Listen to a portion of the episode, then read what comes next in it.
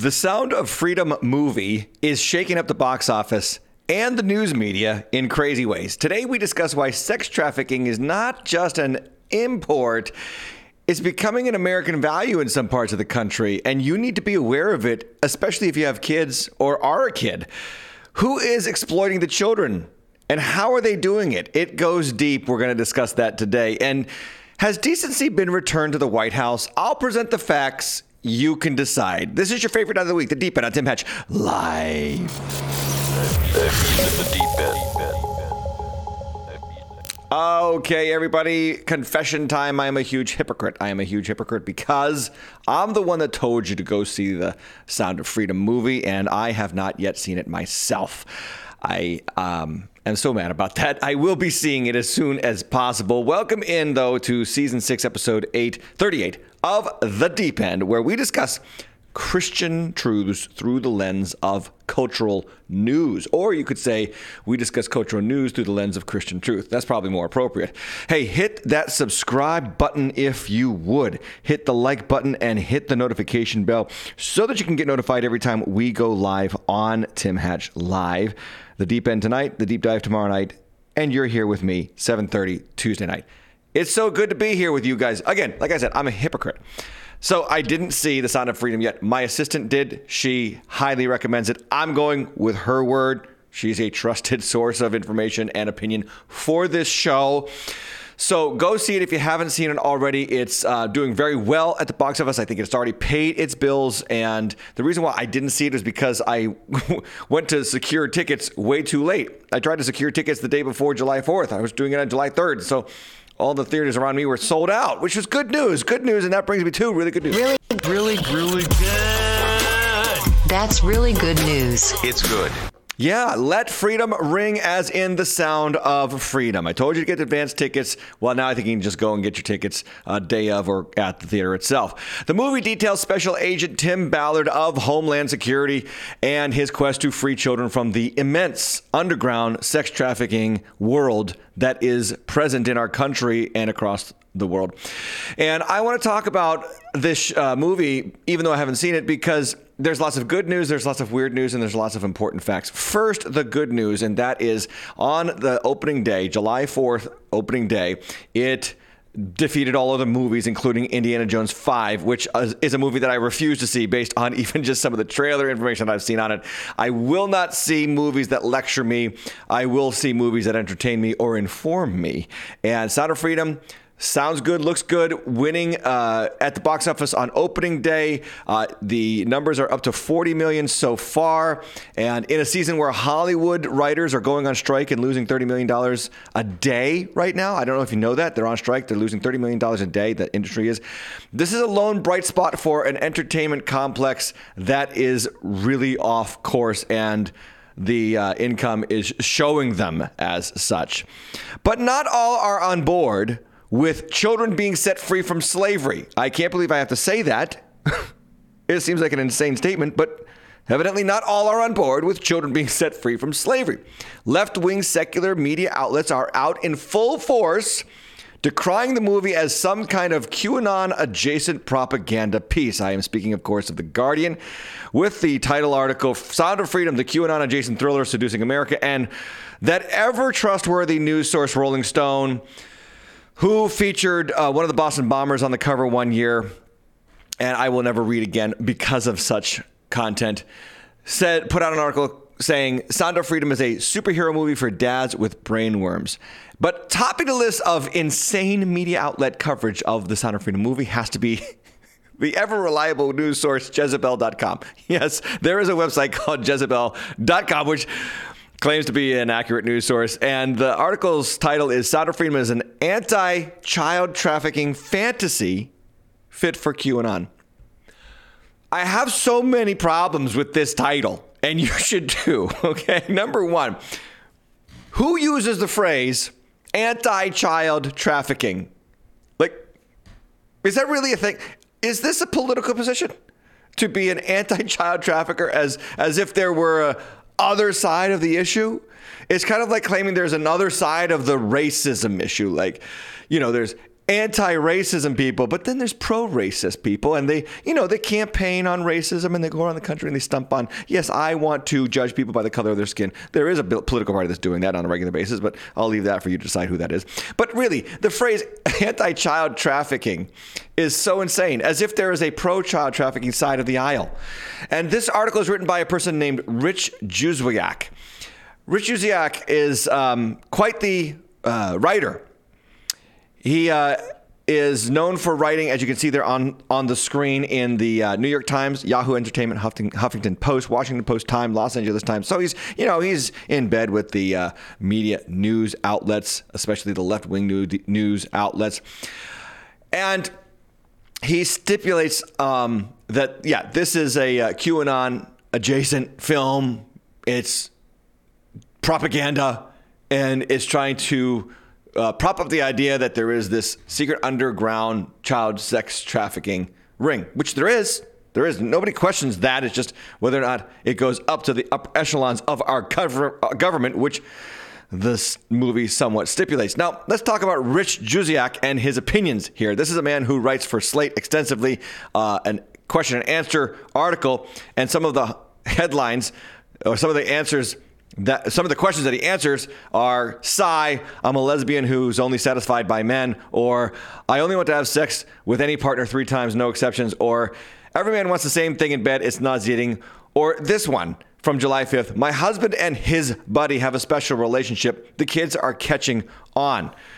So that's just a portion of Rich Juzwiak's writings there at slate.com. Real trustworthy source, but here's my question for him and his ilk. What does it say about you when you're defending sex traffickers? When you are calling things out as anti-sex trafficking? Everybody should be anti-sex trafficking. The word anti-sex trafficking shouldn't actually be a phrase. Are you understanding what I'm saying here? Because there is no anti-sex trafficking movement. If there is, they should be thrown in jail, even if they claim to be part of it or appreciate its contribution to society. Every human being with a third of the 10% usage of their brain should be anti-sex trafficking, especially for kids. Meanwhile, CBS did highlight Tim Ballard in an expose detailing his work, which I want to play in full for you and respond here on The Deep End, because you need to be aware that it is real. And this is tough to watch if you have kids in the room, just so you know, just because of the facts and details of what they unpack in this portion of their reporting. And kudos to CBS for actually covering Tim Ballard's amazingly important work in arresting and imprisoning the most gruesome, hideous people on the planet, that is, sex traffickers. Let's watch. Tim Ballard has one mission: to track down child traffickers. 4 months ago, Colombian authorities asked him to investigate a tip that children were being sold there as sex slaves. Within a half hour, this individual walks up to me, starts asking me what I'm here for, what I want, and within minutes, he says, well, I've got kids as young as 11 years old. Ballard, a former Homeland Security agent, now heads up Operation Underground Railroad, a nonprofit group that rescues trafficked kids. After that first meeting, the Colombians asked him to put together a sting. No men will be in here, only women. Operation Underground Railroad spent months planning, renting this house, rigging it with hidden cameras to document the crime, coordinating with Colombian authorities, and negotiating with the traffickers. How they find these kids is they lure them in by pretending to have a modeling agency. They target them at 9 or 10 years old. And they were telling us that about by 11, they're ready for sex. They're ready to be sold. What is that like, looking into that kind of person's eyes? It's horrifying, and this is why. Because I've got a smile in the face of evil. This is the table where we're going to do the negotiation. Less than 24 hours after the operatives landed, the suspected traffickers arrived on the island, and the final deal with the undercover team began. 54 boys and girls aged 11 to 18 were ushered in for what had been billed as a sex party. They were given candy and drinks and told to wait in this small room. This little 11-year-old boy, I remember, he asked one of my operatives if they could give him some cocaine or something. He said, they usually give me something because I'm really scared. By the time the deal was done, the alleged traffickers were set to make $25,000. That transaction was never completed. 25 Colombian special operatives stormed the party, arresting 5 suspects, 4 men and 1 former beauty queen, all charged with child trafficking. The victims, 29 of whom are under 18, were evacuated, given medical exams, and placed in a rehabilitation center where specialists are working to undo the damage. Right before I got on the boat, we had to walk by this room where the kids were, and they put their hand up. And I touched their hand and see that there's liberation now. Liberating one child at a time. Tim Ballard is a national treasure and a hero, and vilifying his movie is the work of this movie is the work of Satan, and you need to be aware of it. By the way, did you see so many themes of Satan's aggression?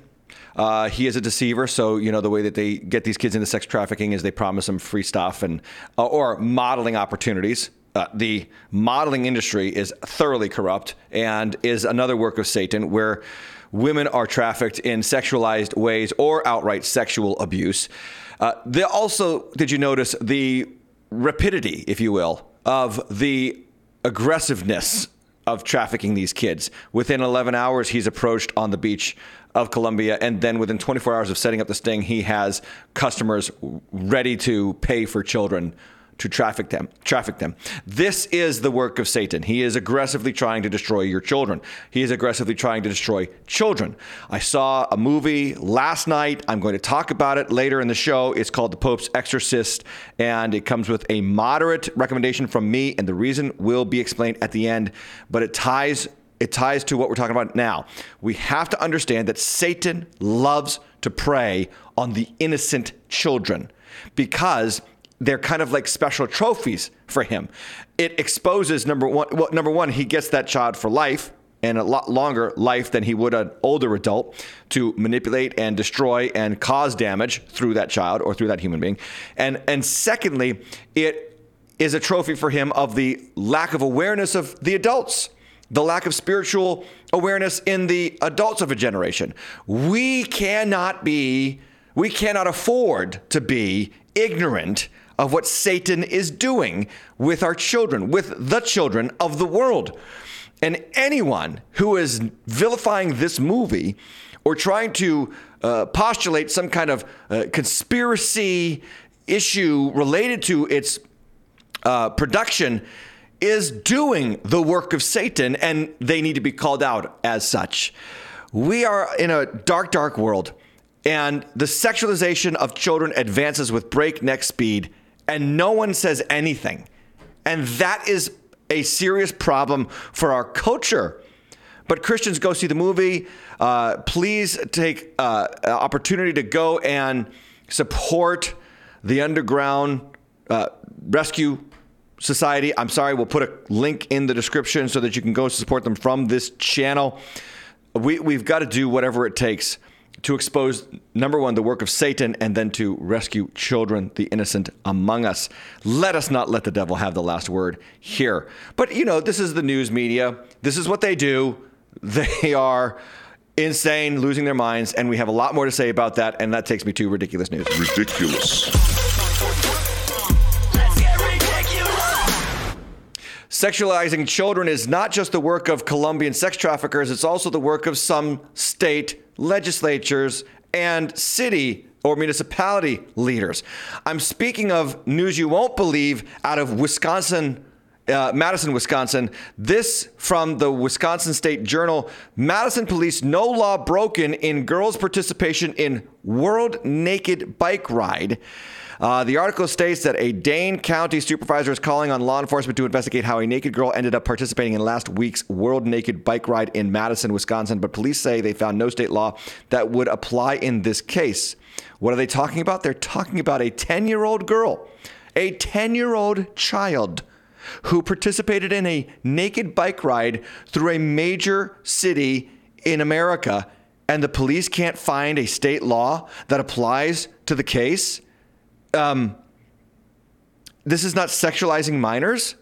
This is okay in Madison, Wisconsin. Is there anybody watching from Wisconsin who has anything to say about this? I mean, this is insanity. This is our country falling prey to the dominion of darkness because we've been ignorant of the spiritual war at work in the heavenly realms for over 60 to 70 years. And now it's happening right now in our backyard, and nobody cares. Nobody cares. This is Madison, Wisconsin, where recently the Federalist reported that the Wisconsin supervisor calls for the police investigation after the child participates in his new bike ride. But earlier in the year, in March, the Sun Prairie Area School District in Madison allowed a man, 18-year-old male, who identified as transgender, to shower in front of 4 freshman girls. So this is in Wisconsin as well. You get to say you're a boy at 18 and then automatically go to the showers, the girls' locker room in a high school, and undress in front of what's a freshman. They could be 13 or 14 years old. This is okay in Madison, Wisconsin. This is okay. And the Federalists also found a law group demanded answers for this, and no answers were given. This is still ongoing. The investigation is still ongoing. There's been no arrest. There's been no problem. Nobody's kicking up any dust about these things. And what it's showing you is that sexualization of minors is not underground. It's not just some Central or South American issue. This is a supported programming that is happening through the transgenderism nonsense that is going right into the public school system. And it's not just hurting them sexually and abusing them sexually. It's also making them quite stupid. Following up from last week when we talked about understanding the Constitution, and I got a lot of positive responses from last week's content. If you did not watch last week's special on the U.S. Constitution and understanding it, please go back and watch after you watch this episode. But I got a lot of positives. Thank you for the positives. Make sure you hit that like button and the subscribe button and the notification bell on the channel. But going back to what we talked about is that students' understanding of history is getting worse and worse by the day. This is reporting right out of the Washington Post, who doesn't want, I'm sure they don't want to report this, but they have to. Students' understanding of history is worse and civics is worsening. The Washington Post stating the findings released Wednesday show a 5-point slide since 2018 in the average history score on the National Assessment of Education Process, often called the nation's report card. In civics, 8th grade scores fell 2 points, the first decline ever recorded on tests which cover the American political system, principles of democracy, and other topics. Now hold that thought for a second. It means that our 18-year-olds do not understand how our government works. That's a big problem, as I talked about last week, and I will talk about in just a moment why it's a problem even more so. Martin West, an education professor at Harvard University who sits on the NAEP's governing board, emphasized the data does not point to reasons for the decline. That said, I think it's fair, he says, to speculate that ongoing debates over how to teach history may well be getting in the way of actually doing it. West and others said that while the pandemic may have contributed to the lower scores, it clearly does not fully explain it. I like that. The pandemic may have contributed, but it does not fully explain it. In other words, test scores were declining before the pandemic, and they have precipitously fallen since the pandemic. And you say, well, what might be causing it? It's always amazing how the experts are clueless, and they're clueless about many things nowadays that actually matter. But if you just have half a brain, if you have any discernment whatsoever through the Holy Spirit, you can see what's happening. For instance, the largest teachers union is now calling or recommending for educators to include genderqueer content in their summer reading list. So when I summer read in my days in high school, I read All's Quiet on the Western Front, and I was forced to read Taming the Shrew. I remember I had to read some other book that I lied about and didn't read and did a book report on it. Sorry. Confession's good for the soul. But nonetheless, now genderqueer books, which I'm sure detail sexual pornography, homosexual pornography in illustrative form in the books will be part of that content. And we have coverage on this channel about that from about 2 episodes ago. Go check that out as well. But this is what's happening. So you dumb down the kiddos by increasing the sexualization of kiddos. This is also sex trafficking. Let us not be ignorant here. This is sexualization of minors through the public education system. And then on top of all that, as our kids get more and more uninformed about how our civics and government system works, now there's a whole side of the political aisle that wants younger kids to vote, such as the state of Vermont and other municipalities that have already passed laws that lower the voting age to 16. So here's a couple of reasons why you can't be on board with this as a Christian. You can't be on board with younger kids voting as a Christian because, number one, the scriptures are clear that kids don't know things. I always get a kick out of people who think that that one Psalm verse where it says, out of the mouth of babes thou hast ordained wisdom, but the Hebrew language could be wisdom or praise there. So has God ordained wisdom or praise, or maybe some combination of both, is always interesting to me, because if you've ever raised kids, okay, you know how foolish they can be. It's why we don't let them get driver's license until age 16. And it's why we don't let them drink alcohol until age 21. And it's why we don't let them apply certain products to their body until they're a certain age. But now the sexualization comes in, and they can pick their gender, and they can lop off their genitals, and now they can vote even though they don't know what voting actually does. How does voting affect how we live as a society? And the dumbing down of America is further making us and our world a ridiculous place to live. It's absurdity. And it's all a program. It's all part of the process wherein the devil wins the war, or attempts to win the war, for our young, to win those trophies of the innocents and put them on his shelf and ruin their lives for decades. We've got to be aware of this, because the stupidification of our population is going to get worse and worse.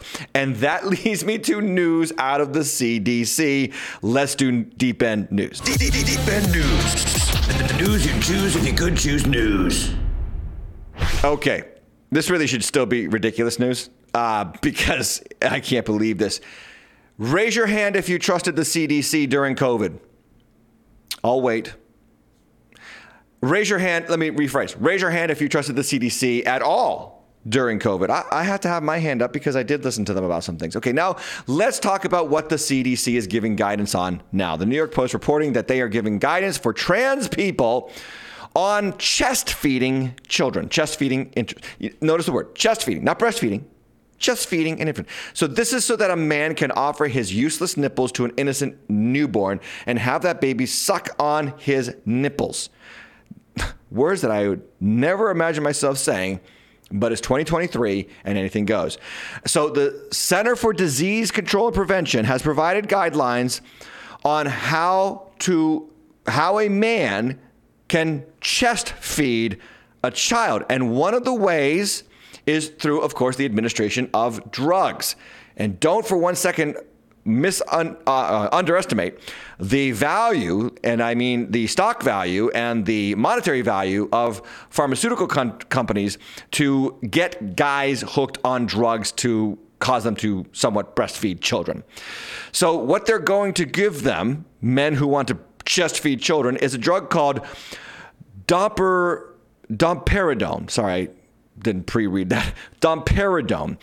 And domperidone is being used or injected into men's bodies to produce some faint supply of milk that will be sucked into the infant's body.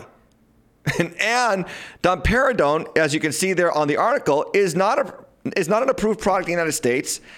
It is also not approved for marketing in the United States. And it has serious health problems as a result, side effects, you could call them. One of those side effects is QT prolongation. What is QT prolongation? That is when the heart muscle takes longer than normal to recharge between beats. So the mentally ill man who thinks he's a woman has a newborn baby after he has drugged himself up, both orally and with a syringe, to produce some kind of lactation in his chest, not breast, chest, and then potentially harms that child's heartbeat. This is what the CDC is giving guidance on. It's not by any stretch of the imagination saying we shouldn't do it. It's just being letting you know you should be cautious about it, transsexual men. You should be cautious about this kind of thing. And this is right out of our National Library of Medicine, the NIH, reporting that domperidone is not approved for marketing in the United States by the Food and Drug Administration. It's available in other countries. May also be available from some compounding pharmacies in the U.S. It also warns that the breast milk from a man, the words, the phrases, breast milk from a man would provide less than 0.1% of the material weight adjusted dosage needed for an infant to actually be fed and nourished. So the kid doesn't get what he needs in nourishment and has a lifelong heart problem because some absolutely insane person needs. And I'm going to say something that you're going to be shocked by, but it's true, needs some kind of sexual kink to breastfeed or to chest feed a child. And I'm going to show you that in just a moment. So the news media is all in on it. They're going to report on this. They talk about this hormone kit that lets a man breastfeed, which will be available in as little as 5 years, and cause a man's breasts to swell up to a B cup. Language. It will provide the potential...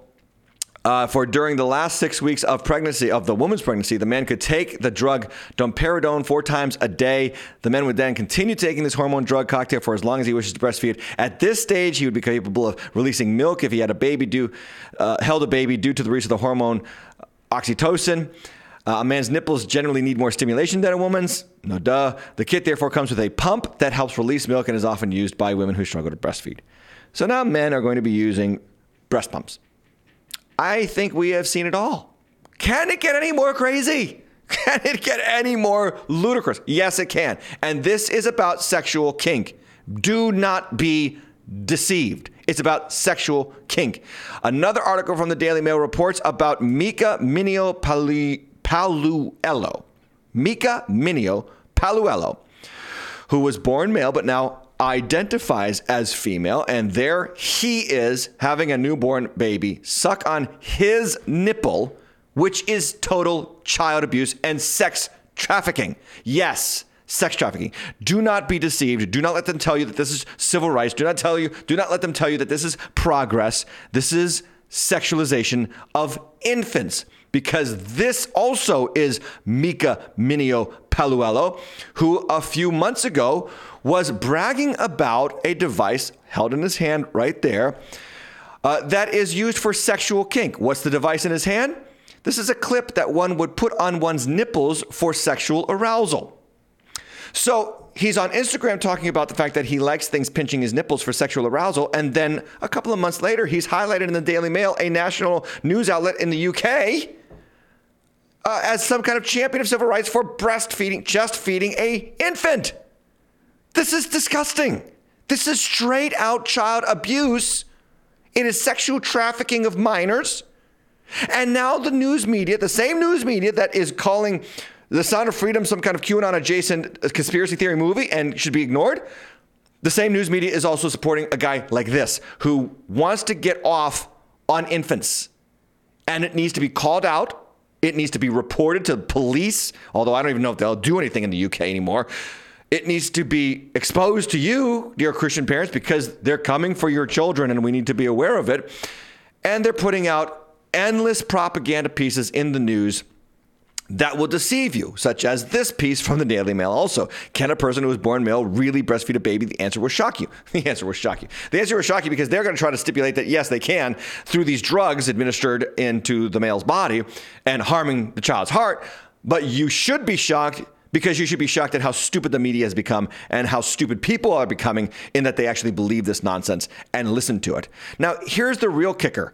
Earlier this month, this man who identifies as a woman and gets a kink off of an infant sucking on his nipple, was featured in a report about the cost of living crisis in the UK. And there he is doing the dishes and being highlighted as somebody who is really suffering under the weight of the economic stress currently in the United Kingdom. But my suggestion is maybe don't buy your nipple kink. And instead, I don't know, buy bottled water, which you were complaining about not having money for here. It seems to me that the nipple kink clip would buy you a few bottles of water. I don't know. I'm just guesstimating there. But this is what happens when you no longer teach kids civics or biology or economics. They have no idea what they're doing to themselves. And this person was also vilified by the feminists for being highlighted by the Daily Mail as someone, as a mom, working mom, who was struggling to pay the bills. The news doesn't end with the insanity of our generation. More and more insanity coming from foreign countries will be invading this country. Let me give you one more example before we get to our, well, two more examples before we get to our country. This from Australia, Express Digest reporting that a transgender paramedic breastfed her newborn baby, quote, to know what it was like to be a mom, end quote. And the article stipulates there, being a trans woman, I can't carry. It's one of the limitations of it all. Sheesh, you think? And then he says, to know I could breastfeed my own child and have that experience, I wanted to be part of that. I wanted to know what it was like to be a mom and breastfeed, end quote. The controversial practice has been criticized by specialists as experimental and unethical, but I will call him Mr. Buckley, believed he had the right to breastfeed his infant. Transgender paramedic, this is Jennifer Buckley, she's pictured there, was warned by doctors against trying to feed her newborn son, Auden, but he and his wife went ahead anyway. Quote, to know I could breastfeed my own child and to have that experience, I wanted to be a part of that, Mr. Buckley said. When doctors at the hospital learned he was trying to breastfeed Auden, they warned him it could put the newborn at risk. The doctors asked Mr. Buckley to sign a waiver and wanted to see the documented evidence of Mr. Buckley's blood infection status. So doctors are warning in Australia that men shouldn't chest feed because they know it's going to harm the kids. And all they need is a little waiver, a little documentation. What do you think Mr. Buckley's going to say on that documentation? Think they're going to tell the truth? You're lying about your own gender, and you're going to be truthful about your blood infection status as you're trying to get, some sense of feeling good about yourself by using and abusing this infant child. But this is the ideology that we have been baptized into as a culture from the heads of our state and the heads of our media and the heads of our education system. And it's time that the church steps up and speaks up because we are at self-absorption level 100. Who cares how the kid does in his health? This is what I need to do to feel happy about me.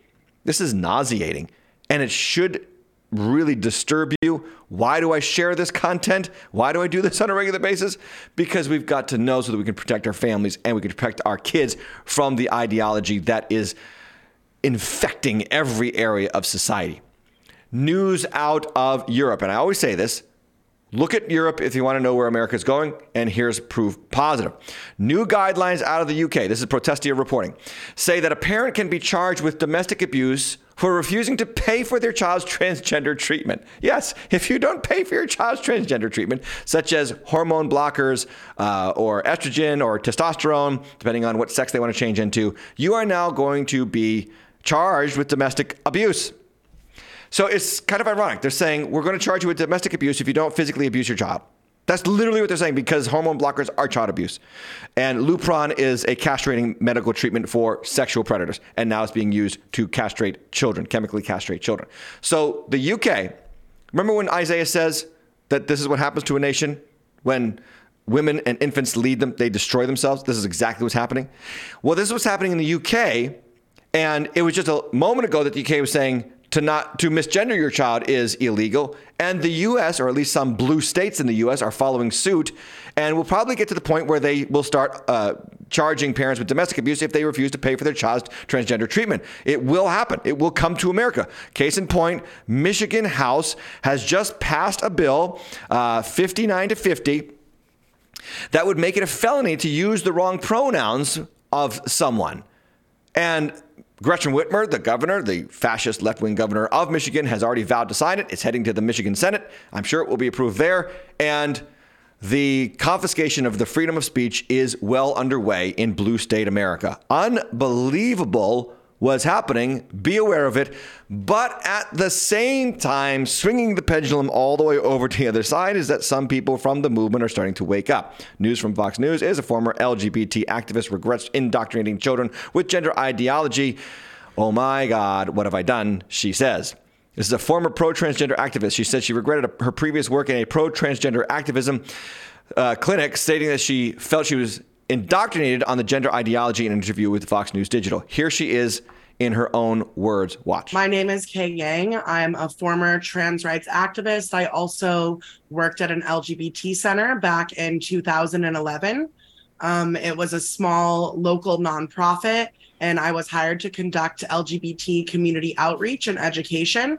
And I had no idea that what I was doing at the time, I was being used as a Trojan horse for this like huge marketing campaign that I didn't know was going on, that was normalizing these policies and these practices that are pushing irreversible medical damage on healthy children. You know, these double mastectomies and so-called genital reconstruction surgeries, these are being done on children. I started to realize that what I had been doing at my job at the LGBT center, it was grooming. I was being molded myself because prior to starting to work there, I didn't really know anything about trans, and I had never really heard or understood the concept of gender identity. So through working there, I became indoctrinated, and right away I was labeled as an expert. And when I came to realize what we were doing, it was only after the fact, it was years after the fact, actually, that I looked back and thought, oh my God, what have I done? What have I contributed to? And why is this being done? Because there's a huge agenda about money behind this. The global market for sex reassignment is supposed to surpass $1.5 billion in 2026. Exactly. And so now the medical industry finds money in transitioning kids and ruining their lives, and then finds even more money in convincing insane men that they can actually chest feed and poison their children at the same time. The pharmaceutical industrial complex supported by our government that was totally exposed during the COVID-19 pandemic is literally destroying our culture, and we need to call it out. She says in the article, not in that video, but I want to just put it up here. I'm really concerned that our children are being told complete untruths about themselves and their bodies and the world around them. And that's setting them up for danger. And it's setting them up to internalize feelings of shame against their own body for just being a male or a female. And I really think that all people, but especially children, should be taught to love and respect their body and grow to accept the body that they were born in, and whether that's a male or a female. And I'm very concerned that this ideology is grooming young girls to believe that they don't need sex-based rights anymore, and grooming them to promote this ideology, because that's what happened to me. It is grooming, it is indoctrination, it is insanity. And you can see those two pictures of her there on the screen where she was promoting the transgender ideology beforehand. Well, good for her. Thank God that some people are waking up, but we need a lot more to wake up. And that's why I provide this content to you, to teach you about the truth of our age, and then to respond accordingly and pray accordingly for our families and for our churches. Now, switching gears to the Supreme Court rulings from last week that we discussed, specifically affirmative action, and you'll be surprised as to who actually agreed with the ruling striking down affirmative action and race-based admission into school. That brings me to a deep end follow-up. The deep end follow-up. Okay, one of the things I want to say is that when the Supreme Court makes a decision that is very biblical, and as a Christian, you rejoice, but then you also mourn because most of the country seems to say, well, it was the wrong decision, such as the abortion decision, the Roe v. Wade decision last year, the Dobbs decision that struck down the Roe v. Wade decision and took abortion from a federally protected right and put it back in the power of the states and their legislatures. And so most of the country said, and the Democrats campaigned on this, that we need to fight for women's right to choose and kill her unborn baby. And, you know, the midterm elections went poorly for the Republicans because of that blowback. And so as a Christian, you might say to yourself, oh, boy, if the Supreme Court keeps making these decisions, it's going to be bad for us because people are more on the side of the decision that is opposite of the decision that they made. Well, not so fast about affirmative action. The Washington Post reports who's okay with affirmative action, many black Americans. And this report from Aaron Blake says, data from a YouGov poll conducted after the Supreme Court decision shows America is approving of it more than 2-1. And what's particularly striking about the poll is how black Americans responded. Indeed, more of them actually approved of the decision, more than 4 in 10, than disapproved, fewer than 4 in 10. And more black Americans strongly approved, 31%, than disapproved, only 26%. This finding is in line with previous polling. While polls have long shown black Americans in favor of affirmative action, the Washington Post Scholar School poll showed nearly half, 47%, supported banning the use of race and ethnicity in college admissions. And then a breakdown by race, if you will, or color of skin in the Washington Post article stipulates that 63% of all U.S. adults supported the decision that the Supreme Court made, including 47% of black Americans. And so what this is saying is that not every biblical decision that the Supreme Court makes, and I would call this also a constitutional decision that they made, is unpopular or is as unpopular as you are led to believe. And even if they are unpopular, it doesn't mean that they shouldn't have been made, such as the Dobbs decision. Christians, hold on to your convictions even when it feels like the world is trying to push you away from them, right? And when we see the Supreme Court siding with biblical truth or Christian understanding of society and reality, we should celebrate that unabashedly.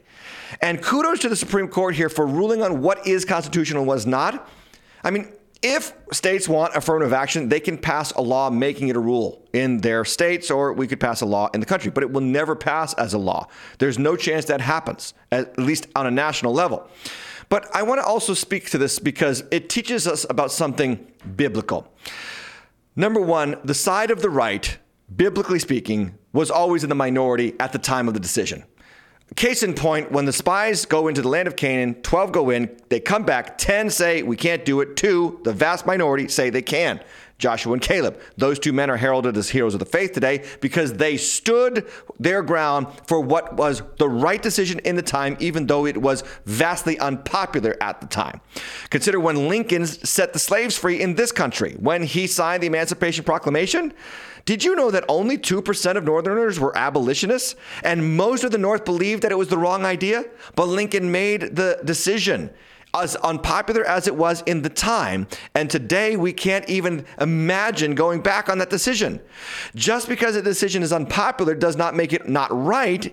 And just because most people don't agree with it doesn't mean it was wrong and we should be ashamed of it. That's the point that I'm making. And when it comes to affirmative action, I want to make one more pastoral point. And I think this is accurate, even though I'm not black.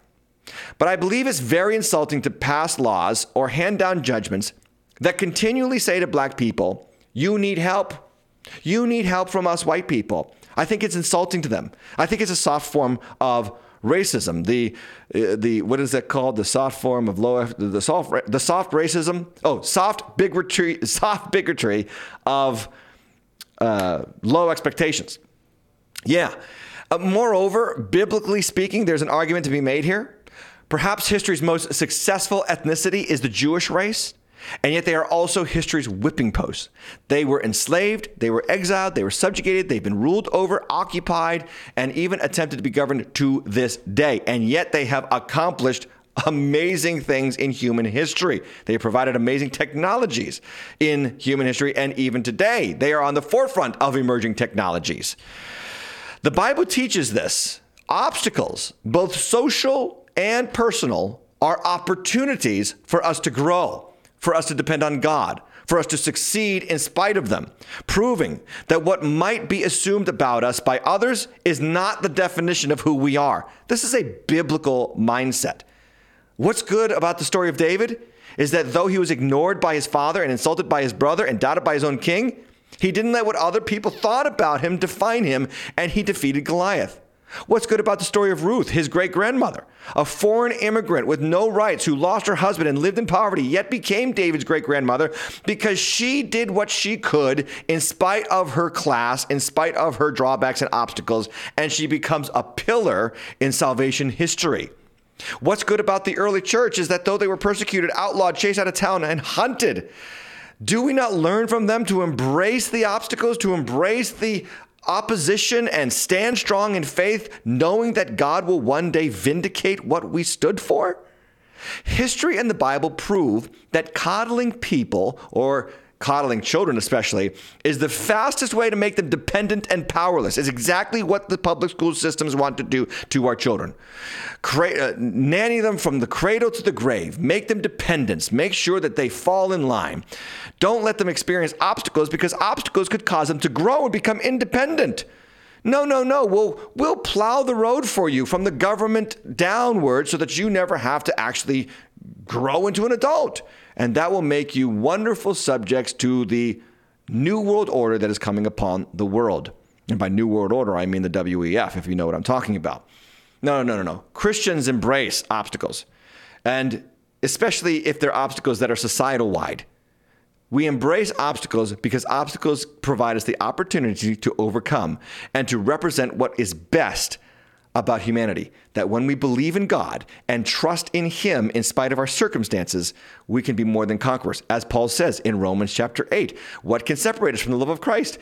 Tribulation, distress, persecution, famine, nakedness, danger, sword? No. And then he says, for your sake, we are being killed all day long. We are regarded as sheep to be slaughtered. In other words, people think we're just being slaughtered, but in reality, we're more than conquerors through Him that loved us. Or consider Paul's words as he wrote from a prison in Ephesus to the Philippians. He said, I know how to be brought low. I know how to abound. I know that in every circumstance, I have learned the secret to facing plenty and hunger, abundance and need. I can do all things through Him who strengthens me. See, we don't want to be victims, because victims are dependents. And God doesn't want dependency on in his people. God wants His people to trust only in Him, not government, and to overcome the obstacles with His help. Speaking, however, of unpopular decisions that were also necessary, let's go back to the Dobbs decision, where the Supreme Court made the decision about a year ago right now, and all of the country blew up in effigy because they hated the decision. A great video was put out circulating around social media. I want to share it with you of what teens are now saying and young people are now saying as a result of the Supreme Court ruling striking down Roe v. Wade and the national right to abortion. This is fantastic. Watch. It's been one whole year since Roe v. Wade was overturned. Which means they've been making abortion illegal all over the place. So these are dark times. These are dark times. Dark times. Dark times. Un tiempo muy oscuro. Because now that Roe v. Wade is overturned, a woman can get pregnant just from having sex. Oh. I'm now seriously considering going down the dangerous path of abstinence until marriage. I find myself in this really bizarre state where I'm asking guys about things like their values and trustworthiness before sleeping with them. Before a girl will have sex with me now, she's asking me all these dumb questions like, do you love me? And what happens if I get pregnant? And do you have a job? Like, I don't know. Abortion being illegal where I live has definitely raised the bar for which men I'll date and have sex with. And that's a terrible thing. It used to be that if I got a girl pregnant, I would just force her to get an abortion. And I can't do that anymore. And that's awful. I can't tell you how many first dates I've had in the last year where no sex happens. All we do is talk about who we are and get to know each other. Ladies, if you haven't done it already, you need to get an IUD. This will make your uterus a toxic and hostile environment like it's supposed to be. It's like now sex is such a bigger deal. It's not just about me using someone else's body to get myself off. It's like the government is making me responsible for a bunch of stuff I shouldn't be responsible for, like my sex life and my children. Why would I ever want to bring a child into a world like this? A world in which it's illegal to kill children. I live in constant fear of a baby somehow finding its way into my uterus. So these are dark times. Dark times. Dark times.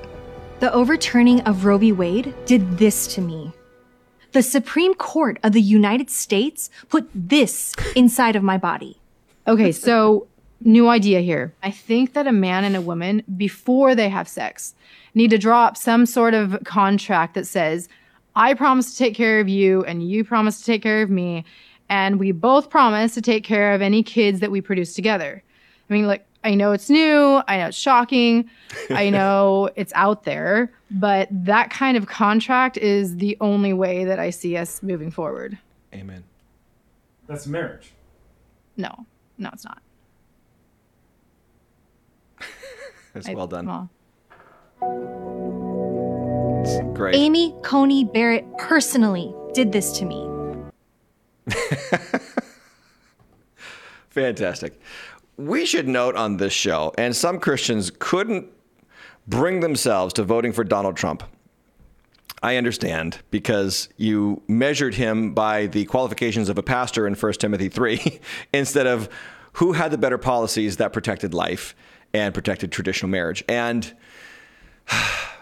because of his 3 Supreme Court nominations that made it into the Supreme Court and Mitch McConnell's political maneuvering that kept Obama's nominee out in the last couple of months of his presidency and got Amy Coney Barrett in on the last month of Trump's presidency, we now have no more Roe v. Wade, no more affirmative action, freedom of speech, and the rights of our Constitution are being upheld. I hope that Christians are learning their lesson from what they kicked and screamed about concerning Donald Trump. Let's do a little talk about our current president in the White House, and that brings me to politics. Okay, so an article at Axios.com has me asking a couple of questions, and a serious question for Christians. And the question is regular swearing at subordinates and yelling at them using derogatory language appropriate for a devout Catholic? This article from Axios, Old Yeller, Biden's Private Fury. And the article states, in public, President Biden likes to whisper to make a point. In private, he's prone to yelling. Behind closed doors, Biden has such a quick temper that some aides try to avoid meeting alone with him. Some take a colleague almost as a shield against a solo blast. The president's admonitions and words include, "Gee, damn it. How the F don't you know this? Don't effing BS me and get the F out of here." According to current and former Biden aides who have witnessed and been on the receiving end of such outbursts, zoom out, Biden's temper comes in the form of angry interrogations rather than erratic tantrums. He'll grill aides on topics until it's clear they don't know the answer to a question, a routine that some see as meticulous and others call a stump the chump or stump the dummy routine. Being yelled at by the president has become an internal initiation ceremony in the White House. Aides say, if Biden doesn't yell at you, it could be a sign he doesn't respect you. Okay. The article goes on and on about his derogatory language in the White House. And the question that I have for people who think he's a great guy and he's a true Catholic, is that how Catholics act?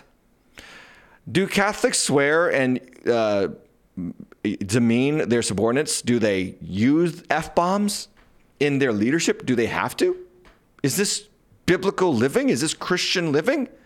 Now, no one among us is without sin in regards to the words of our mouth. James says that's really like the last bastion of sin for many Christians, is that we just will never get this tongue, this evil fire under control. And that's why we desperately need Jesus until the day he comes back or we die. But when it is open and out there, behind closed doors at least, that Biden uses such language towards subordinates, is he really reflecting the heart of a true Catholic? I bring it up because you have to know something. The devil swears. He's the author of vicious, evil speech. Derogatory language comes from the devil. Do not be dismayed. If you call people vicious names and swears, you are doing the devil's work. You are insulting someone who's made in the image of God. And that is exactly how Jesus and James addressed this. You need to guard your mouth very closely as a Christian. And I just get a kick out of the fact that the media bends over backwards to talk about how wonderful of a man this guy is and how morally upright he is as opposed to the last guy. And yet we have articles like this coming out detailing abusive behavior. And I guess abusive behavior when you're in power is okay if you're pro-abortion, which I think is really just the litmus test for all of our politics at this point. But derogatory speech towards subordinates is just one of the many things that we find out exist in the White House under Joe Biden. Let's just do a quick review. Over the past couple of weeks, we have had in the White House cocaine found, first in a visitor cubby and now in a place that is only accessible to family members of the president, and a man bearing naked breasts on the White House lawn, and the progress flag shoving the American flag to the side. Dear Christian who votes Democrat, do you see what I see? Do you see this? Is this okay? Is this is the country that you are proud of? This is decency being restored to the White House? I think not. And I think so many Christians are uninformed and ill-informed that they make poor choices when it comes to the parties that they support. Okay, one last segment. Let me recommend a movie that I think I already previously referenced. It is the Pope's Exorcist. I want to talk about it.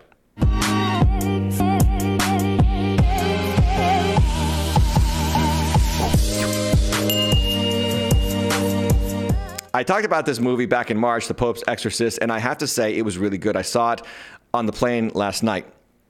I always wait till movies come out on the plane or on video because, you know, who wants to go to the theater anymore?